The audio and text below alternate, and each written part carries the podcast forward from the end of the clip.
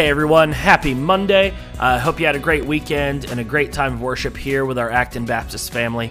I'm Josh, youth pastor here at Acton Baptist, and as always, I want to thank you for joining me on your drive, your lunch break, or even just the time you set aside, especially for this. So, without further ado, let's get to it. So, this morning I decided to restring one of my guitars. Uh, it wasn't sounding the way I wanted it to. Uh, the strings were a bit dead and a little bit overstretched. Next thing I know, a string snapped and slapped me in the back of my hand. I spent the next few minutes stopping the bleeding and laughing at myself because what I thought was the right motion to loosen the string was actually winding it up tighter. As the pressure built, the thin string snapped and left a small but pretty deep cut in my hand. The thing was, it wasn't the string's fault that it snapped. It was me forgetting what I was doing, had some small amount of danger to it. And parents, I think we can all agree that raising a teenager has, to some degree, some small amount of danger to it. And if we aren't careful, that string will snap and leave some scars.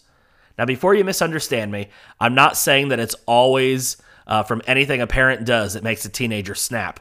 They aren't strings, they make their own decisions. What I mean is, parenting is an intentional venture.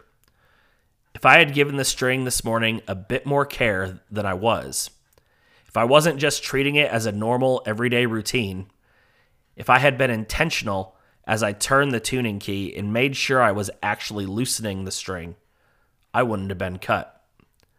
I know I'm not a parent of a teenager yet, but I've worked with a few in my tenure in ministry. The care of a good parent can keep a teen grounded, keep the pressure down, and pardon the pun, but make some beautiful music. Ephesians 6 puts it this way Children, obey your parents in the Lord, because this is right. Honor your father and mother, which is the first commandment with a promise, so that it may go well with you and that you may have a long life in the land.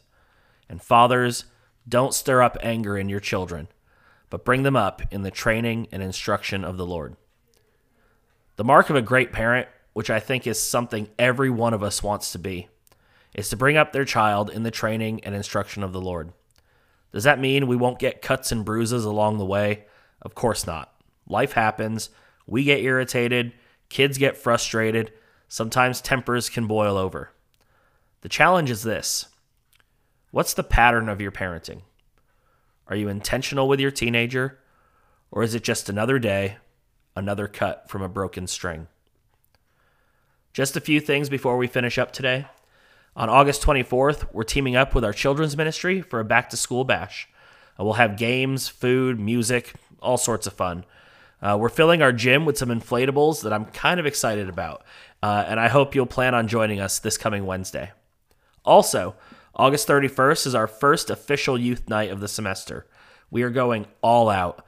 Our youth worship band will be leading us in worship, uh, we'll begin a message series called We Are, taking a look at the group God is calling us to be, plus a few little surprises. Uh, I hope you make plans to have your student join us.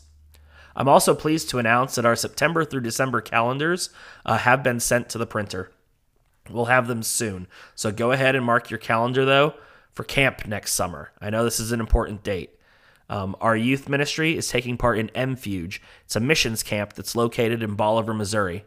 Uh, it will be held at my alma mater, Southwest Baptist University, from June 12th through the 18th. Deposits are due by December 31st. Thank you, as always, for listening. If you haven't already, make sure to like and follow our youth uh, Facebook and Instagram account, AB Youth Men, and share our podcast so our reach can go out that much further. Thank you, as always, for trusting me with the amazing privilege of leading your kids. Know I'm praying for each of you as parents and for your students. Make sure to tune in next week for our next episode, and we'll see you here at Acton Baptist.